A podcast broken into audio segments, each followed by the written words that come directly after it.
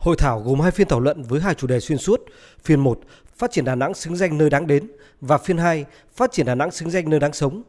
Các chuyên gia tập trung thảo luận về những dấu ấn tạo nên thương hiệu Đà Nẵng đáng đến, đáng trải nghiệm trong bối cảnh mới khi Đà Nẵng chọn đẳng cấp và khác biệt cho các sản phẩm du lịch. Đà Nẵng cần đẩy mạnh hoạt động kinh tế đêm, quy hoạch và phát triển khu vực kinh tế đêm hiện đại cao cấp như Clark Quay của Singapore, các khu vực dịch vụ giải trí biển. Thành phố cũng cần đầu tư, phát triển nâng tầm chất lượng các điểm du lịch đã nổi tiếng, tạo dấu ấn như Sun World Bana Hills. Hiện nay, thành phố Đà Nẵng đang chuyển dịch cơ cấu để trở thành trung tâm công nghiệp công nghệ cao, tổ hợp đô thị công nghiệp dịch vụ hiện đại, mở ra không gian phát triển, không gian sống mới, thu hút nhân lực chất lượng cao.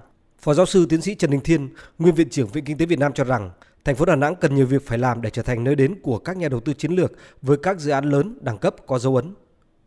Đà Nẵng còn nhiều việc phải làm. Đà Nẵng không thể chỉ có du lịch được. Đà Nẵng phải là một cái thành phố là đáng sống. Nó giống như là Singapore từ một cái mảnh đất bùn lầy mà bây giờ ấy là vươn lên thành cái đỉnh gần như là thuộc thương đỉnh của của thế giới trong việc là thu hút khách quốc tế đến, thu hút các nhà đầu tư quốc tế đến. Các chuyên gia cho rằng Đà Nẵng cần tự làm mới, học hỏi mô hình từ các thành phố đang sống trên thế giới.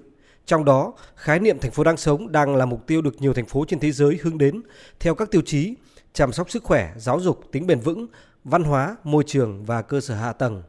Ông Hồ Kim Minh, Phó Chủ tịch Ủy ban nhân dân thành phố Đà Nẵng khẳng định, Đà Nẵng đang rất nỗ lực trong hành trình chinh phục danh hiệu thành phố đáng đến và đáng sống của khu vực và thế giới, trở thành đô thị sinh thái, hiện đại và thông minh theo đúng tinh thần nghị quyết 43 của Bộ Chính trị năm 2019 và quy hoạch chung thành phố Đà Nẵng đến năm 2030, tầm nhìn đến năm 2045.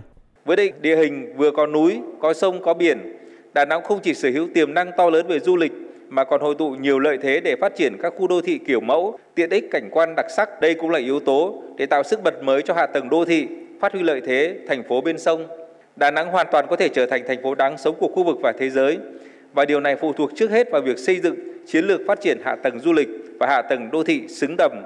Có thể nói, đây vừa là cơ hội, vừa là thách thức mà thành phố cần tập trung giải quyết trong thời gian tới.